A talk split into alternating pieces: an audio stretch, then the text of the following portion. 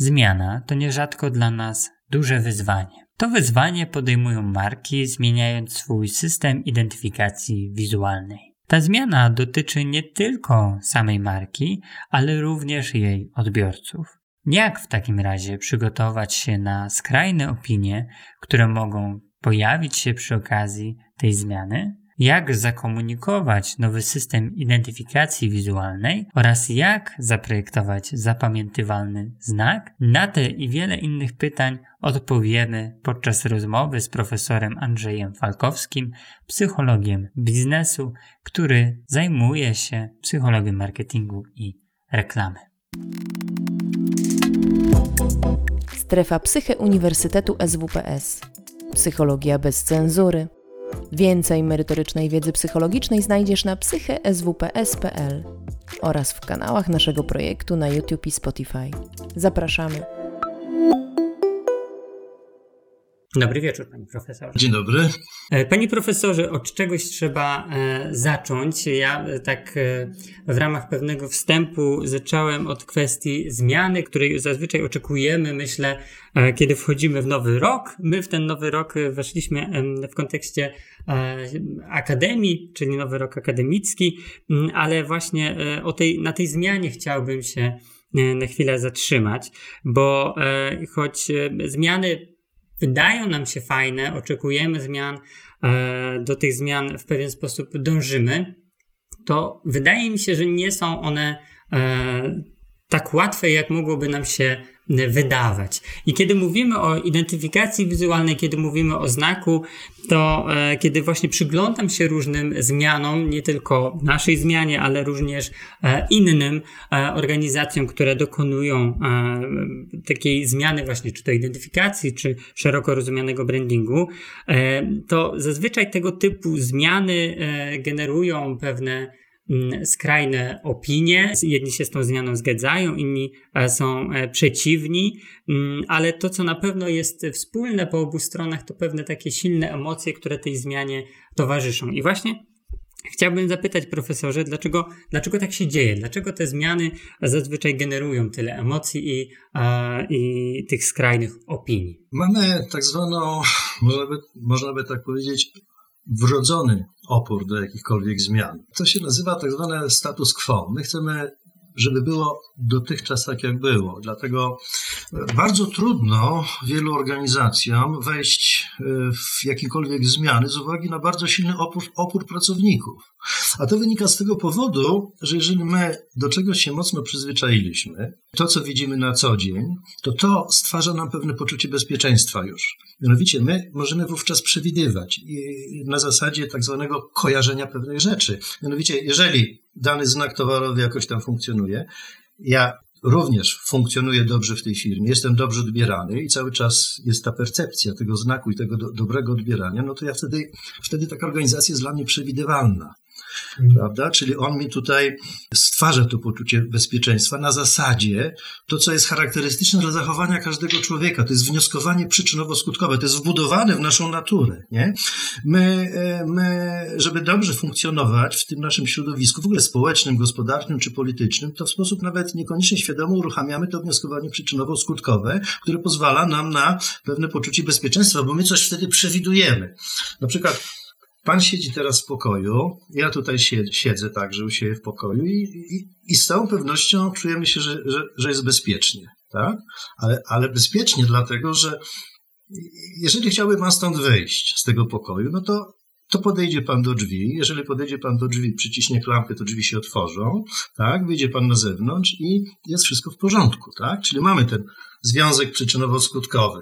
Ale jeżeli na przykład siedzimy tutaj w pokoju i, i raptem nastąpiła taka zmiana, że nie ma tych drzwi, nie ma też okien, nie wiemy, co się dzieje. Zupełnie nie wiemy, co się dzieje.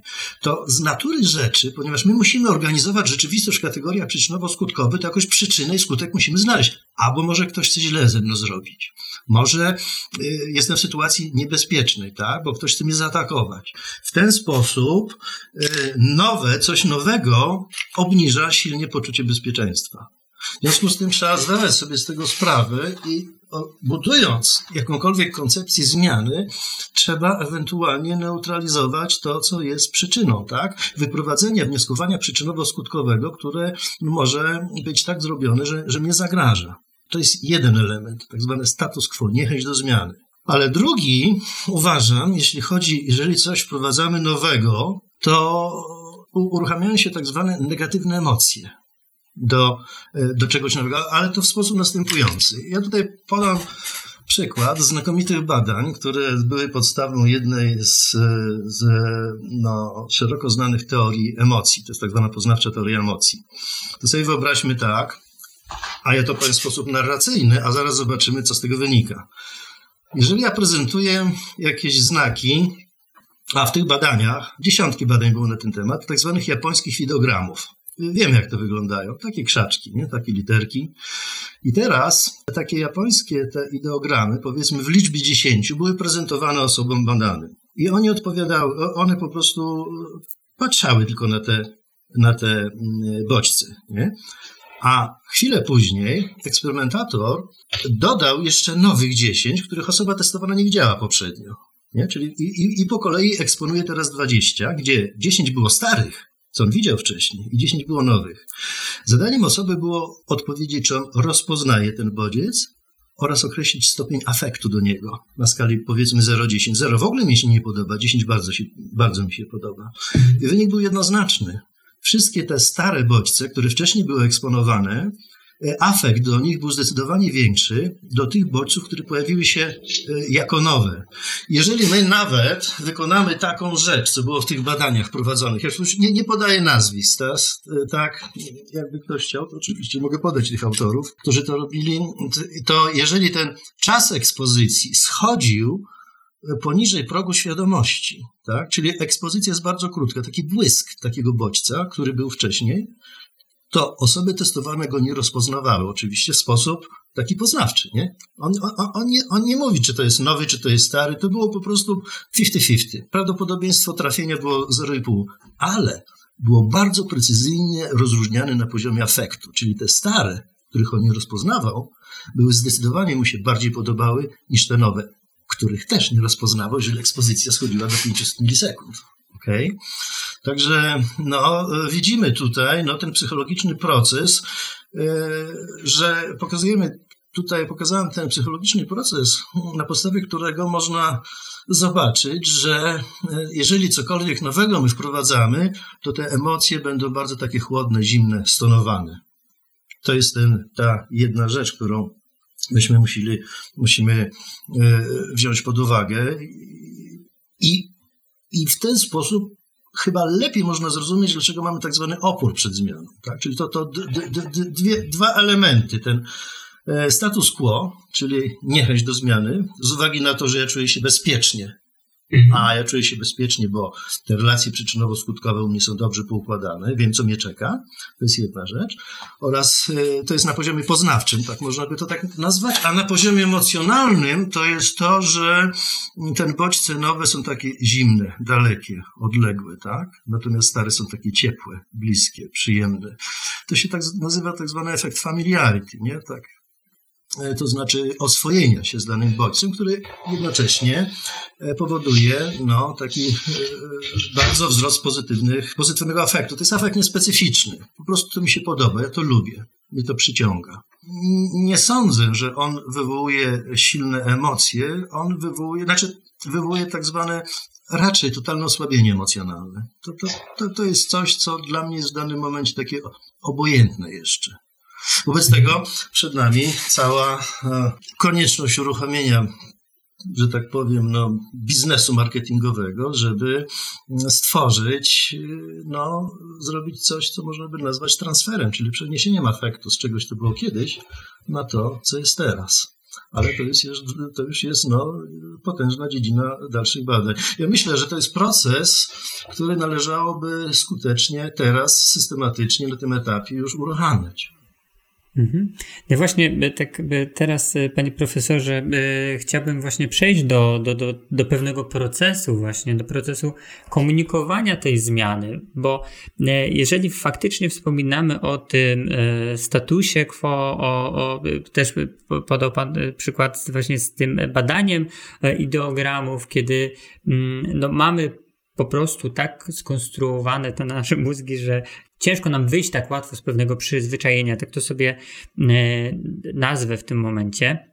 E, wspomniał Pan też o tym, e, że ciężko nam czasami znaleźć taką przyczynę pewnej zmiany, to ja chciałbym przede wszystkim tak zahaczyć właśnie o ten temat komunikacji tej zmiany, bo, bo oczywiście mówimy o pewnym procesie tranzycji, tak to, tak to sobie nazwę, mm, ale pytanie, czy jesteśmy w stanie jakoś przygotować na to naszych e, odbiorców, kiedy mm, wiemy, że taka zmiana się zadzieje, ona jest gdzieś tam e, za rogiem, już się pewnie wewnętrznie procesuje e, i czy jesteśmy w stanie jakoś za pomocą komunikacji powiedzieć, że ta zmiana będzie za chwilę. Przyczyny są jakieś kon konkretne są przyczyny pewnej tej zmiany i czy to pomoże w przypadku e, tego oswojenia właśnie.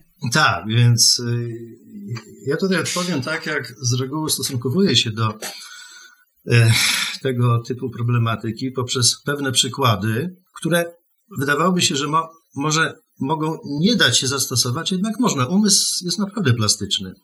może wyjdźmy od takiego przykładu, e, czy takiego, takiej problematyki. Jak zmienić tak, żeby się nic nie zmieniło? Nie? Tak byłoby można powiedzieć najprościej, żeby nie pojawiały się te emocje negatywne.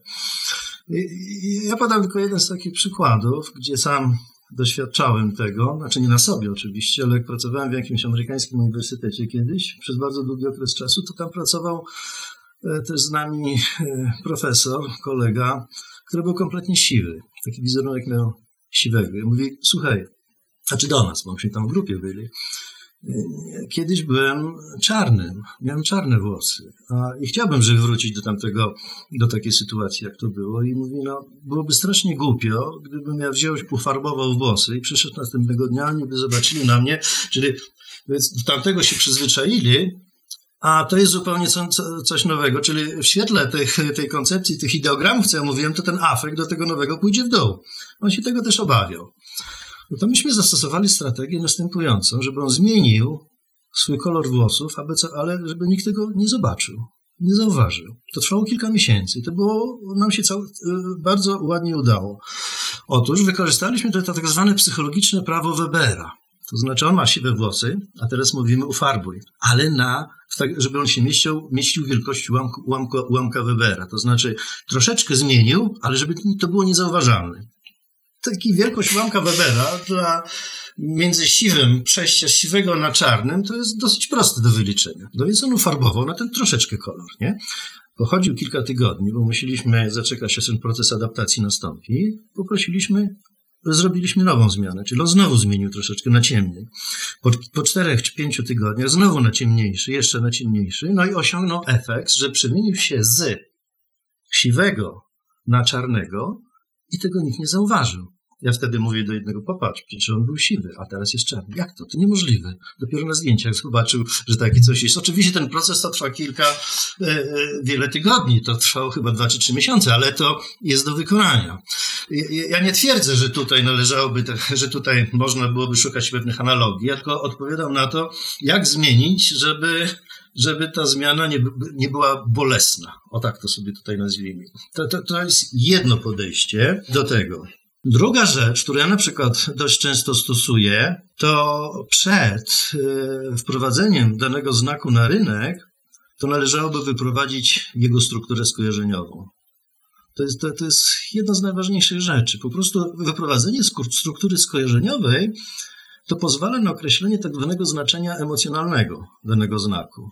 Czyli ten znak, który my tutaj mamy, prezentuje wielu osobom testowanym, którzy mają w ciągu minuty wygenerować nieskojarzenia.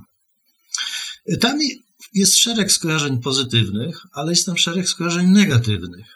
Prawda? Jeżeli jest tam szereg skojarzeń na, na, na pozytywnych, to nie ma co zwracać uwagi, bo jak te pozytywne są, to są i to jest ok. Ale pojawia się tam szereg, szereg skojarzeń negatywnych i z nimi trzeba przede wszystkim sobie poradzić. Przynajmniej jak ja pracowałem dla jakiejś tam firmy, już nie pamiętam, a to było dość dawno temu, to myśmy właśnie przed wprowadzeniem znaku robili takie wiele szereg takich laboratoryjnych eksperymentów, żeby przede wszystkim wyprowadzić skojarzenie negatywne. Co może mi się zadzieć, bo, bo ja sam nie wiem, co tam może się pojawić.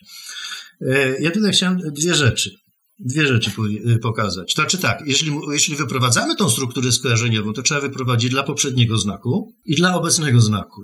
I na podstawie tej struktury skojarzeniowej można wyprowadzić tak zwany affinity index, to jest, to jest podobieństwo między nimi, nie? Podobieństwo wyprowadzone ze struktury skojarzeniowej. Zobaczyć, co się dzieje, tak? Jak to przechodzi z tamtego znaku na to. Czy, czy są jakieś wspólne, ile tych wspólnych i przede wszystkim pozytywne i negatywne.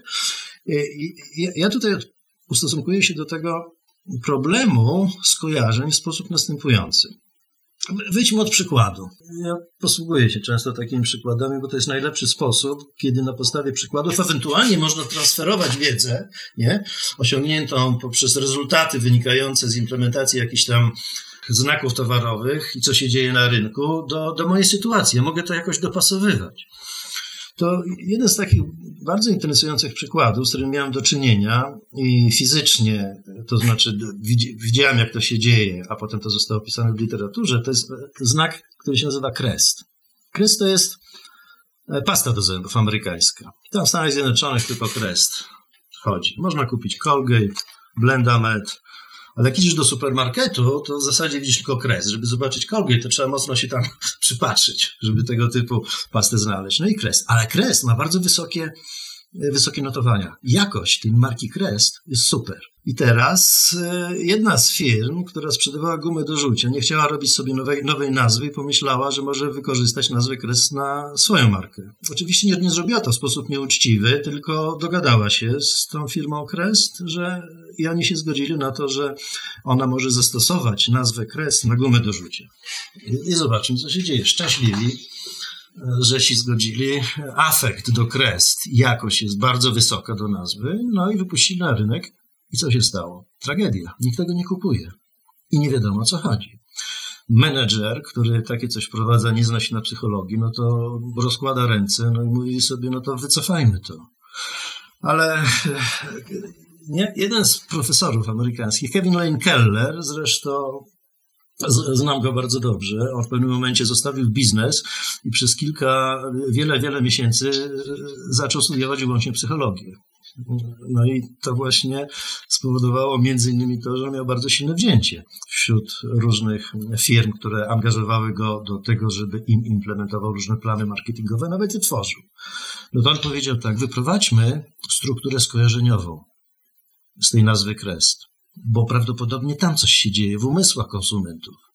No i dał nazwę Crest e, pasta do zębów i nazwa Crest guma do rzucia. I on wyprowadził te skojarzenia i oprócz skojarzeń pozytywnych, które, na które w ogóle mm, nie zwracał uwagi, wyprowadził skojarzenia negatywne. A jakie tam były? Te skojarzenia negatywne. Guma do rzucia Crest jest niedobra, bo ma smak pasty do zębów. Tak? I to spowodowało bardzo silny spadek przewidywanej jakości. I on wobec tego wiedział, co zrobić. Otóż, żeby wyprowadzić, żeby jednak pozostać przy gumie do rzucia kres, nie? żeby nie rezygnować z tego, to trzeba zastosować strategię neutralizowania skojarzeń, wcześniej wyprowadzonych skojarzeń negatywnych. Skojarzeń negatywnych. I zrobił, zrobił tak zwane dwie, dwie strategie. Jeszcze w laboratorium, zanim to wypuścił. Pierwsza pokazywała, że guma do rzucia krest jest super, bo pomaga w higienie dentystycznej. Nic nie drgnęło. Nic nie drgnęło. W tej grupie nikt nie kupował tej gumy do rzucia krest. Ale w drugiej on zastosował strategię, tylko jedno zdanie. Zneutralizować wcześniej zidentyfikowane to skojarzenie negatywne ze smakiem pasty do zębów. Dał tylko jedno zdanie. Guma do rzucia krest jest dostępna w smaku pomarańczowym. I to wystarczyło do tego, żeby jakość poszła mocno do góry. Ja myślę, że w tego typu e, znak, w tego typu, nawet przed wprowadzeniem, ale jak już ten znak jest, to trzeba te skojarzenia po prostu wyprowadzić, skoncentrować się tylko na negatywnych, bo tamte nas nie interesują i zastanowić się nad metodą ich neutralizowania. Nad metodą ich neutralizowania. Przed naszym spotkaniem, ponieważ wiedziałem już dość wcześnie, że my tutaj je mamy, ja zrobiłem taką wyprowadzenie takich skojarzeń, ten psychologiczny proces. Taką, e, I dla ilustracji ja tutaj pokażę, jak to wyglądało. Dobrze, zaraz zobaczymy, jak to wygląda, co tutaj można by ciekawego wprowadzić, tak, i co zastosować, ale to za moment. E, natomiast e, oprócz tego, co ja tutaj powiedziałem, można pomyśleć nad też innym przygotowaniem odbiorców, odbiorców takiej nowej marki, bo rzeczywiście niepokój z prowadzeniem nowej to powinien być przede wszystkim w nas, który my wprowadzamy. On, on powstanie oczywiście, którzy zobaczą, że to jest coś nowego i będą zdezorientowani, tak jak my na przykład znajdziemy się w pokoju bez drzwi, bez okien. E, to też można, e, oprócz tego, to można pomyśleć nad taką rzeczą. Na przykład jednoczesna prezentacja starego i nowego znaku przez jakiś tam czas.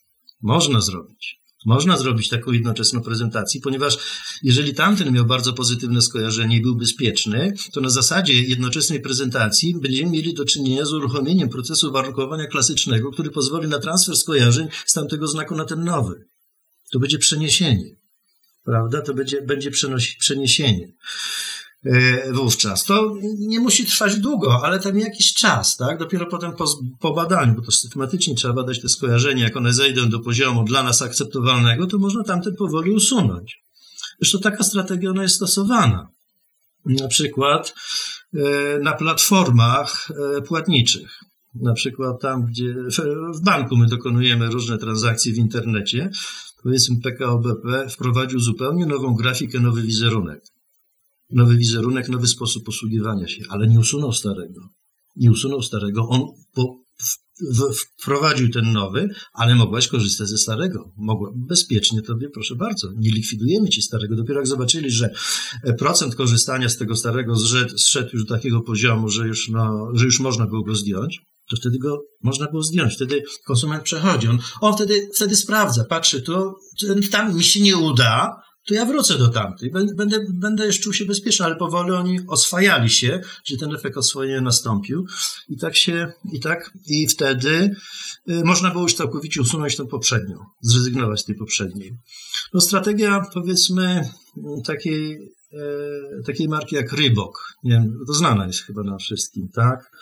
Oni tam wprowadzili stare logo, pierwsze logo w 92 roku, jak ja pamiętam, a potem no, nowe logo w 2000 2014. I to nowe logo tam strasznie nie szło. To oni momentalnie e, sprowadzili z powrotem te nowo, no, nowe logo, te, te, stare logo i jednocześnie pokazują te dwa. To nowe jest takim e, trójkątem, czy coś takiego, już nie pamiętam dokładnie jak to wygląda, ale to można sprawdzić. I teraz oni jak prezentują się, to prezentują się w różnych sytuacjach z dwoma z dwoma. Także e, warto też niekoniecznie rezygnować z tego starego, odrzucając całkowicie, ale wykorzystać to stare do tak zwanego transferu skojarzeń. To byłoby, to byłoby dość, dość ważne, że w takim no, łagodnym przejściu do tego naszego nowego, bo bądź co bądź, to z całą pewnością jest to pewnym, może niedużym, ale jakimś szokiem, tak? Tego typu zmiana.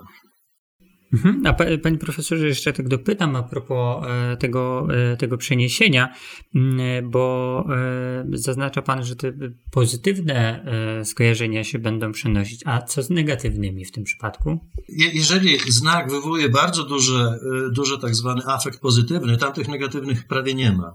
Tam, tam, tam, nie ma, tam jest po prostu tak zwane całkowite oswojenie.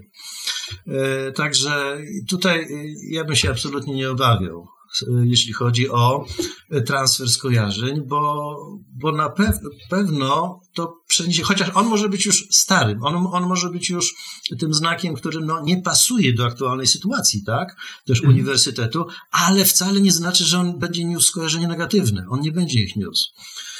To jeszcze tylko dokończę ten wątek o tym badaniu, które ja mówiłem.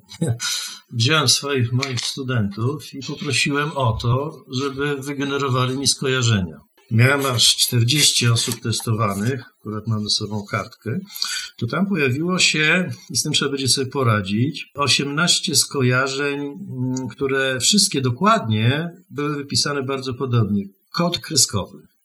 Ale jeszcze poprosiłem do ich, żeby oni tam dawali też nazwy. No nie, nie wszystko, bo to jest taka ilustracja. To, to nie było takie, klas, takie już no, twarde badanie, które można by przeprowadzić, chociaż muszę powiedzieć, że jak powiedziałem o tym nowym znaku towarowym, moim nowym znaku graficznym SWPS-u moich studentów, to wszyscy się tak zafascynowali, nawet kilka chce zrobić teraz prace magisterskie ze struktury skojarzeniowej tego znaku. Powiedziałem, okej, okay, nie ma problemu.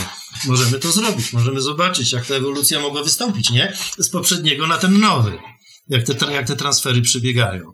Także dwie takie dziewczyny są bardzo mocno napalone do tego, żeby wykonać tego typu pracy. Ja powiedziałam, że dam całą metodologię i bardzo my tutaj, i bardzo im, mocno im pomogę, jeśli chodzi o przygotowanie całego warsztatu, bo, bo ja go mam po prostu, tak? Także można to zrobić. Także na 40 osób testowanych mieliśmy kod kreskowy, tak? I to jako negatywny.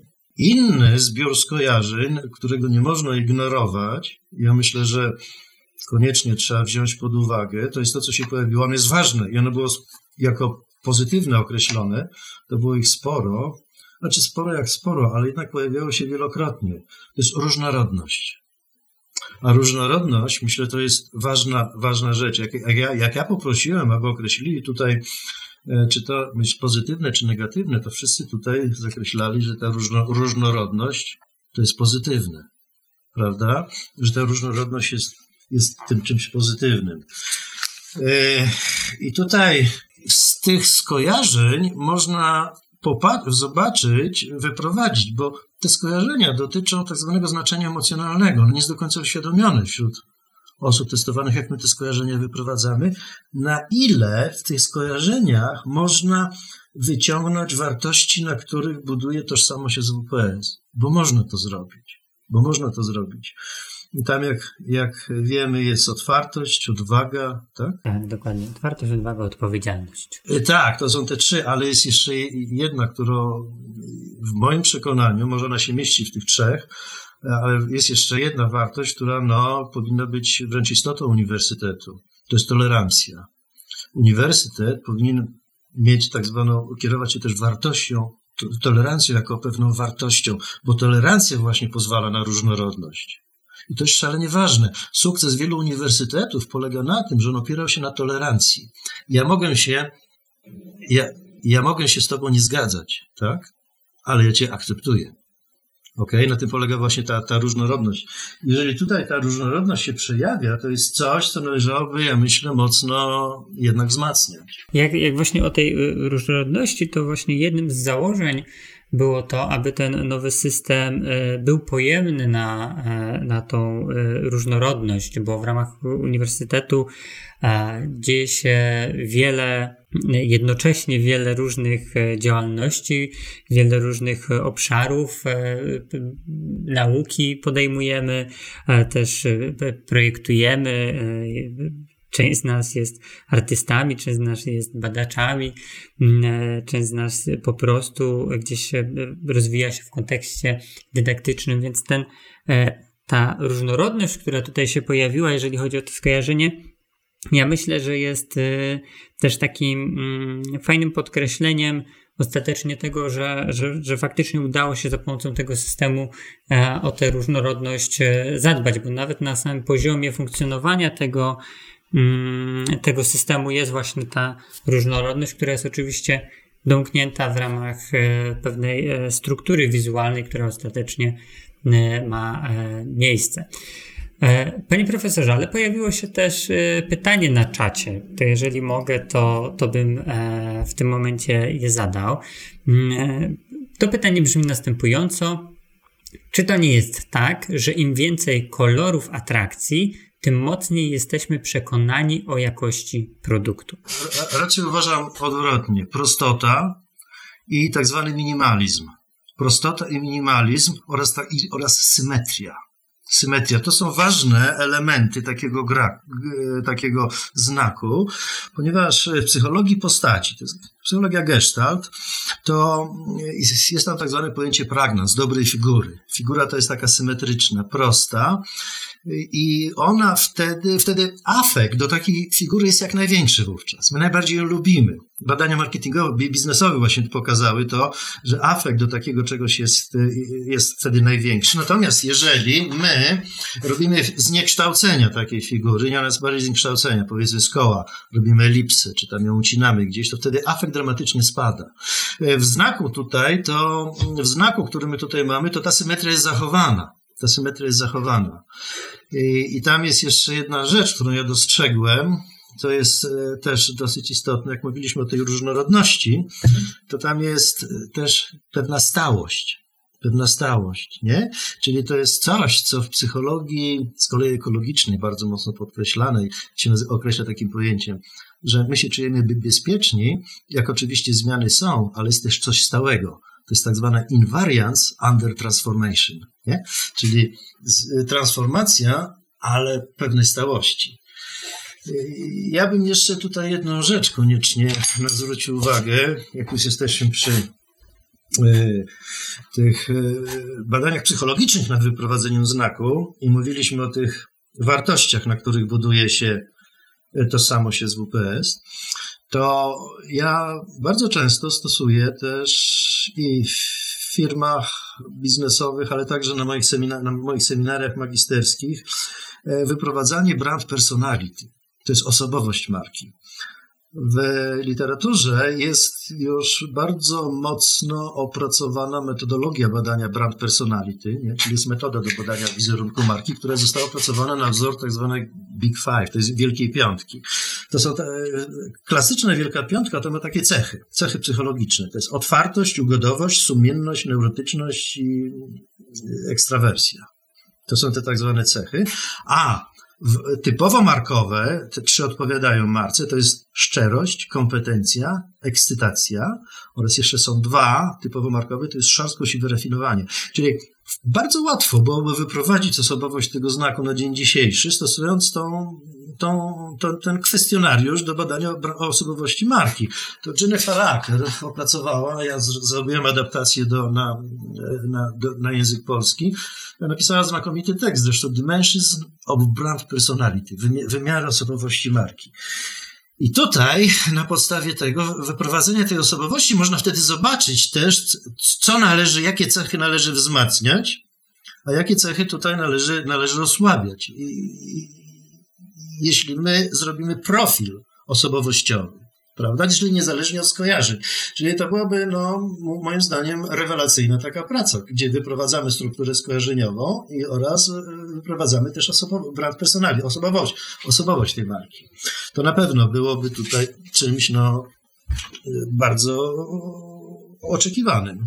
Także, jak mówiłem wcześniej, te moi studenci gotowi byliby też takie coś zrobić. Ale oprócz tego, oprócz tak zwanej metody ilościowej, oprócz metody ilościowej, to też wskazane są, chociaż ja tego nie robię, badania tak zwane jakościowe na tym. To wtedy to się robi w grupach fokusowych. Ja podejrzewam, że jak E, ten jakikolwiek znak jest przygotowywany na rynku, to takie, takie grupy fokusowe powinny by tutaj wystąpić. Ja podjąłem taką dyskusję krótką, tylko, tylko pokażę, jak to wygląda. Nie? I jedna z odpowiedzi. Logo kojarzy się z okiem, które się ładuje, stąd przerywane linie. A czemu się ładuje? Bo uniwersytet to miejsce, gdzie nabywana jest wiedza, co jest tożsame z procesem ładowania się nowych pojęć, znaczeń w głowach studentów a oko, ponieważ to przez nie widzimy świat ludzi oraz umożliwia nam naukę i docierania różnych informacji ze środowisk przez i docieranie różnych informacji ze środowiska przez zmysł wzroku. Tak? To jest jeden z moich studentów, tak tutaj napisał, ale też, też były też odwołanie do poprzedniego. Do poprzedniego, może taka nostalgia, nie? Za, za czymś co było, za czymś co minęło. E, poprzednie miało w sobie sylwetki ludzi różnych, co sprawiało, że SWPS kojarzył się z różnorodnością. To nowe wygląda tak, jak uniwersytet chciał być bardziej modernistyczny, ale w tym stwierdzeniu ta różnorodność się pojawiła, czyli z tego wynika, że ona jest oczekiwana. Nie, przez studentów, że ona jest oczekiwana. Myślę, że na ten element należałoby też szczególną e, jakiś akcent położyć. Może na przykład w jakichś sloganach, bo jeżeli my prezentujemy też logo, jakąś nazwę, to w różnych tam odsłonach, y, czy na prezentacji jakiegoś wydziału, czy konferencji, można dać to logo i obok jakiś slogan, który będzie trwał przez jakiś tydzień, dwa, trzy, tak? I to też szalenie wzmacnia i, i pokazuje też jego znaczenie. Pokazuje jego znaczenie. E, mnie, mnie zainteresowała ostatnio jedna rzecz, taki slogan, ona zainteresowała dlatego, że można tutaj przenieść analogię e, do SWPS-u. Czyli, czyli krótko mówiąc, do każdej nazwy, czy każdej marki, ta, taki slogan powinien być, być jakiś yy, zaproponowany, czy przedstawiony obok takiej nazwy. Kanadyjska linia Jetlines, ona tam obsługuje oczywiście między miastami Kanada, no lata też do Stanów Zjednoczonych i Meksyku. I to jest linia lotnicza i, i slogan jest ich tak, ja powiem po polsku. Latanie jest do bani, gdy płacisz mniej. Czyli krótko mówiąc, latanie jest do niczego, gdy płacisz mniej. Prawda? Przełóżmy to na nasz, na, na, na nasz SWPS. Y, nauka jest do niczego, gdy płacisz mniej. A z tym się absolutnie bym zgodził, bo wiele mamy też, znaczy było, w tej chwili już jest mniej, ale było szkół, które po prostu no, uczyło beznadziejnie, beznadziejnie. Oni wypadli. Ty tam płacisz, a, a nic z tego nie było. W naszym uniwersytecie to akurat jest inaczej. No, jesteśmy w tej szczęśliwej sytuacji, że mamy naprawdę bardzo dobrych profesorów i mamy bardzo wysokie rankingi, na przykład na szang szanghajskiej liście, jeśli chodzi o psychologię, to ona tam się pojawiła jako, jako najlepsza w Polsce. Dlatego student, który idzie do SWPS-u, powinien przede wszystkim i ma, i, i, i tak jest, czuć się bezpiecznym. I on jest bezpieczny. Czyli z jednej strony właśnie mamy ten aspekt e, bezpieczeństwa przy zachowaniu tej różnorodności, zmienności. Myślę, że e, te wątki faktycznie można byłoby jeszcze, panie profesorze, spokojnie rozwijać długimi godzinami. Faktycznie być może e, będzie to idealna praca magisterska. Oczywiście zachęcam, szczególnie, że chciałbym zobaczyć tak z perspektywy twórcy, jak, jak to zostało opisane i zbadane, więc może to jest jakiś pomysł. Nie, ale panie profesorze, chciałbym jeszcze mm, tak e, poruszyć, e, tak myślę troszeczkę zboczyć z tematu, ale zobaczymy zresztą, e, bo cały czas mówimy o znaku, pojawia się znak, znak towarowy jako taki element budowania, czy mm, no, niech będzie element budowania tej tej identyfikowalności marki, e, ale też e, chciałbym mm, zapytać, e, panie profesorze, jakie możemy wykorzystać inne narzędzia, właśnie oprócz identyfikacji wizualnej i tego, co wizualne, aby taką identyfikowalność organizacji zbudować i jak z perspektywy psychologii robić to najefektywniej, jakie zmysły można byłoby tutaj wykorzystać, aby nie tylko to, co pojmowane wzrokiem. Z całą pewnością. E, jeżeli mówimy o analizatorze wzrokowym, no to my coś spostrzegamy na zewnątrz, ale powinniśmy zdać sobie sprawę, że tam są uruchamiane, uruchamianych szereg innych zmysłów. Otóż e, percepcja, ale także i pamięć ma charakter asocjacyjny, to znaczy jak my coś spostrzegamy, to to dochodzi do ostatnich pięter analizatora wzrokowego, a tam wypustki nerwowe łączą się z analizatorem, analizatorem słuchowym, smakowym, węchowym i, i, i jeszcze z innymi. Także tutaj można zobaczyć, jakie ten znak może zmysły inne wzbudzać. Przede wszystkim musieliśmy wypro- musielibyśmy wyprowadzić, jak on może wzbudzać. Ja podam przykład. Podam przykład, ale to z, taki, z mojego, który pokazuje, jak te inne zmysły są uruchamiane podczas percepcji wzrokowej. To można na sobie, na sobie samym teraz o, tak się to przekonać. Kiedyś miałem wykład, gdzie miałem ponad 200 studentów w auli i tam stanąłem przed nimi i miałem rozpocząć już wykład, zrobiła się cisza i zanim go rozpocząłem, to wyjąłem z teczki cytrynę i zacząłem ją gryźć i strasznie się krzywić. I to, także ślina mi zaczęła tutaj cieknąć. Ja patrzę po ich twarzach, a oni dokładnie to samo. Nie? Czyli oni na podstawie tego bodźca wzrokowego u nich się robiło kwaśno w ustach. Także widzimy, że ten trans, że tutaj jednocześnie te inne zmysły są poruszane. Ale żeby zobaczyć, co tutaj jest poruszane, jakie inne zmysły są tutaj uruchamiane, jakie one są uruchamiane, bo najprawdopodobniej są, to należałoby zastosować z kolei metodę coś w rodzaju takiego dyferencjału semantycznego, to są skale przymiotnikowe, gdzie, o, gdzie osoba patrząc na znak ma go oceniać, dobry, zły, podoba się, nie podoba, ale dać tam również, tak jak to w klasycznych badaniach metodą dyferencjału semantycznego, przymiotniki, które odwołują się do różnych zmysłów, na przykład cichy, krzykliwy, miękki, twardy, zimny, gorący. I w ten sposób można wyprowadzić strukturę percepcyjną, łączącą nie tylko zmysł wzroku, ale szereg innych zmysłów, cały wachlarz pozostałych. To jest też piękna metoda, gdzie można mm, zobaczyć, jak on jest tutaj odbierany. Ale jak jesteśmy tutaj jeszcze przy tym, to przy tych, y, można powiedzieć, sprawach związanych z percepcją wzrokową, słuchową, i, i, która łączy też inne zmysły, to na jedną rzecz ja bym zwrócił tu uwagę. Otóż e, afekt, i moim zdaniem tego nie można ignorować. Afekt do marki też tworzy się, pozytywny lub negatywny, na podstawie jego lokalizacji względem innej informacji, która się obok pojawia. Na przykład, jeżeli mamy tutaj grafikę, nasze logo SWPS-u jest to okrągłe, tak? Tam są te różne kreski, to teraz, jeżeli my po prawej stronie napiszemy znak werbalny, jak, jakiś opis werbalny, na przykład u nas na stronie jest ten znak, a po prawej stronie jest Uniwersytet SWPS. Czy na przykład jak dostałem taki mail, że można sobie wygenerować znak dla siebie, prawda? To mamy, mamy znak, ja tak zrobiłem i po prawej stronie było napisane Andrzej Falkowski, Uniwersytet SWPS. To teraz proszę, proszę popatrzeć. My mamy taki sposób przetwarzania, gdzie jeżeli obraz jest po lewej stronie, to na zasadzie skrzyżowania nerwu, nerwu wzrokowego on jest transmitowany do prawej półkuli. A jeżeli mamy tekst werbalny yy, po prawej stronie, to on jest transmitowany na zasadzie też przetwarzania yy, tego krzyżowego do lewej półkuli. I teraz e, proszę patrzeć, prawa półkula jest odpowiedzialna za przetwarzanie grafiki, prawa półkula mózgu, a lewa za tekst.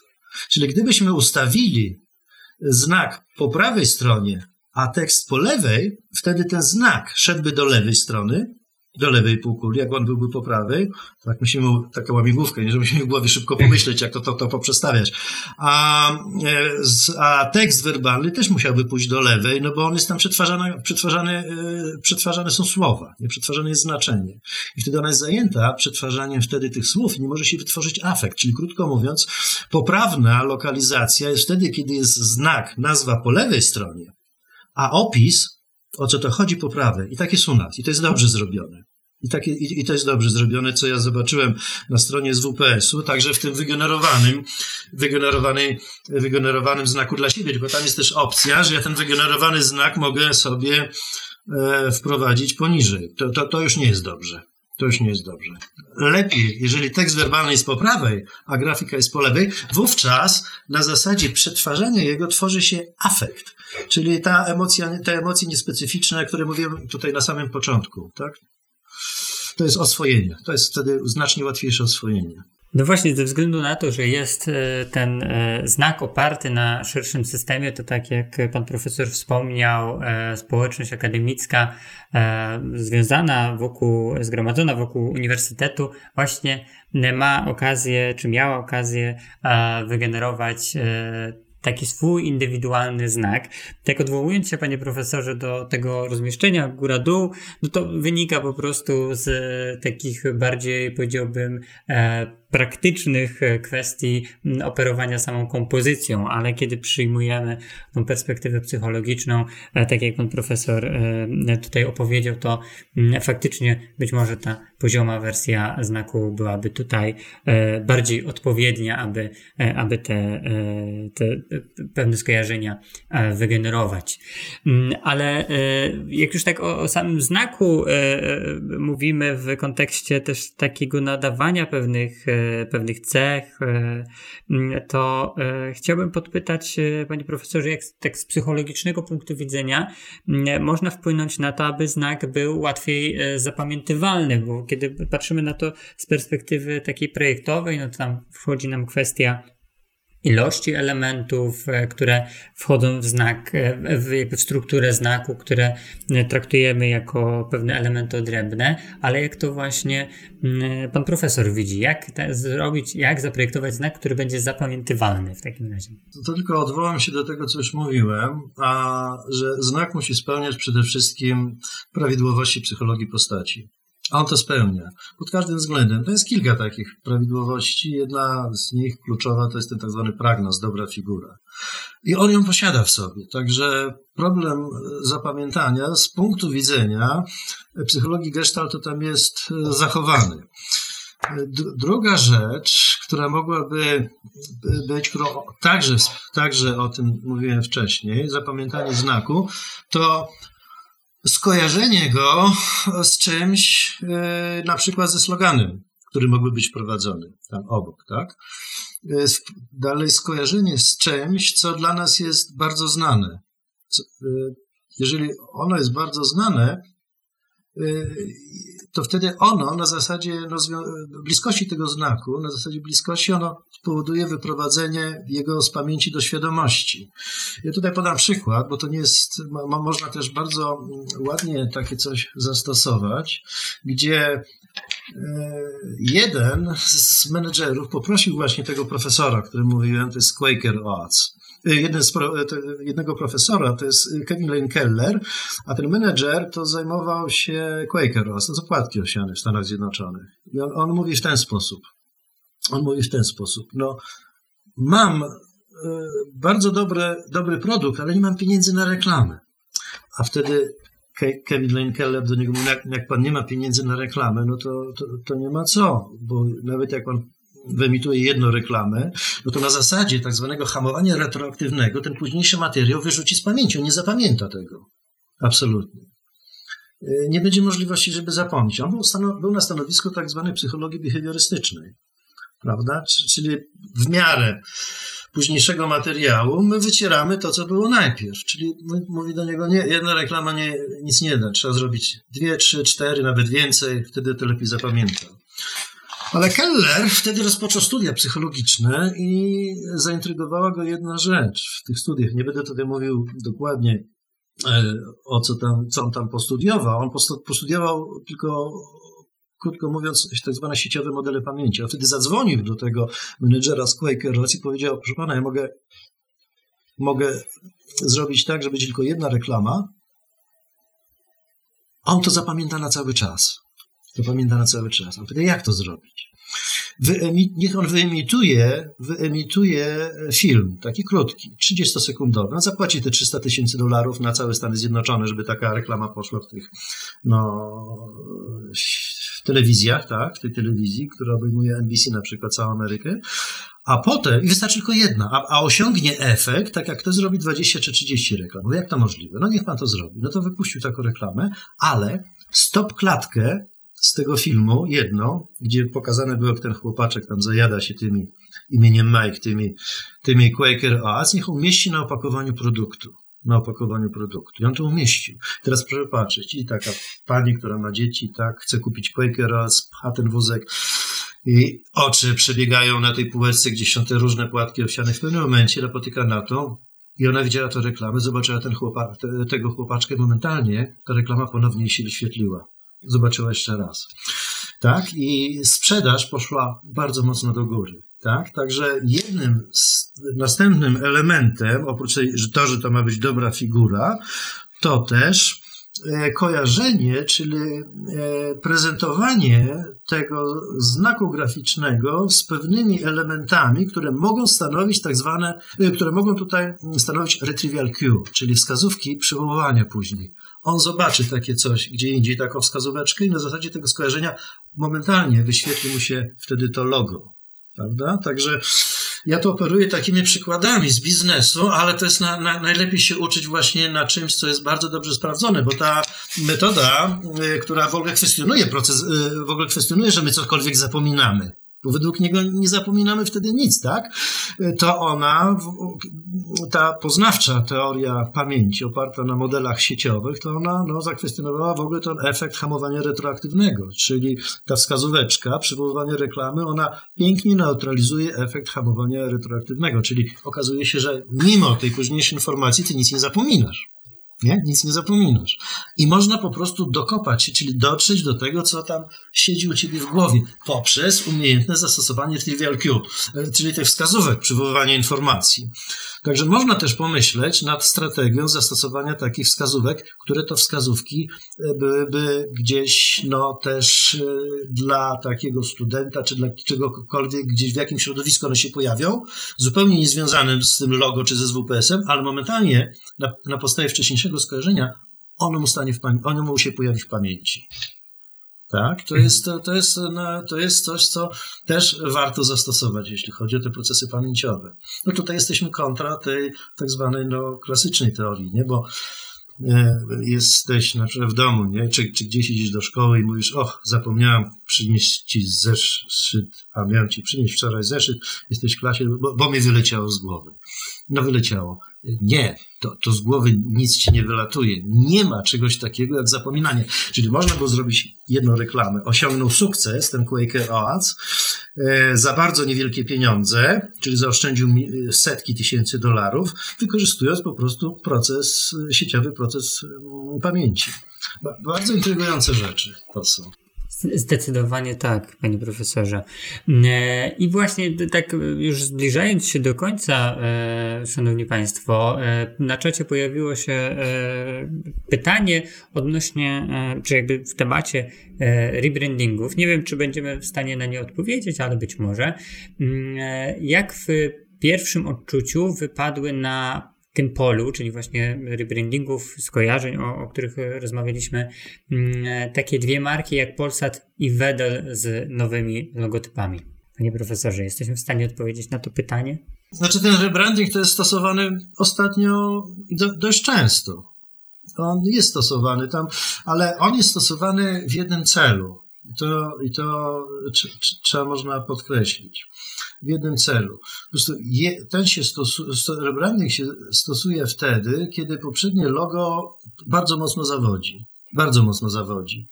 No, weźmy z naszej, z naszej sytuacji. Była nazwa TPSA. Ona miała bardzo właśnie e, potężne skojarzenia negatywne. Tak skojarzenie negatywne, że jedyną rzeczą, którą można zrobić, no to należało po prostu się z zmienić nazwę, czyli tak zwany totalny rebranding. I to oni właśnie przeszli na tak zwany Orange, tak?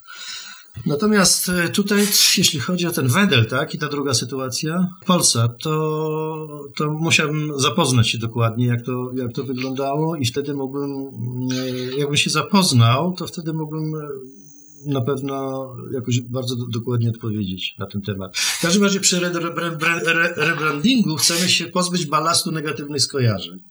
Negatywnych tych skojarzeń, ale to są takie sytuacje no, dość ekstremalne, nie? Bo w naszej sytuacji tutaj to tych negatywnych skojarzeń z poprzednim logo nie było tak przypuszczam, było, było tam dużo pozytywnych, tylko zmiana e, uniwersytetu też naszego wymusiła po prostu konieczność dokonywania takiej zmiany. Trzeba po prostu, trzeba tylko, no, tylko to, ten nowy znak wyposażyć w taki sposób, jeśli chodzi o procesy psychologiczne, żeby on super funkcjonował no, zmiany się dokonują.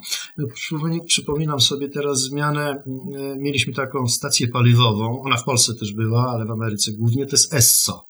Tam lało się benzynę, podjeżdżało się do Esso, ale ona miała tak silne skojarzenie negatywne z uwagi na e, e, ochrony środowiska, gdzie tam coś się wydarzyło kiedyś bardzo negatywnego w związku z, roz, z, roz, z rozlaniem ropy naftowej firmowanej przez Esso, że oni musieli no, zmienić nazwę. Oni zmienili nazwę na Exxon i całkiem to dobrze to funkcjonowało, tylko że taka zmiana to jest była potwornie kosztowna, czyli żeby pozbawić się negatywnych skojarzeń, tak, pozbawić się negatywnych zacząć budować te nowe. I to można było zrobić. Yy, I S Exxon teraz bardzo dobrze, bardzo dobrze funkcjonuje. Bo znowu z marką starą, która ma naładowane, która jest naładowana skojarzeniami negatywnymi, to my już nic nie zrobimy. Bardzo ciężką ciężko cokolwiek zrobić. Lepiej, bo, bo, bo tych skojarzeń negatywnych tam y, one są tak silne, że się nie usunie.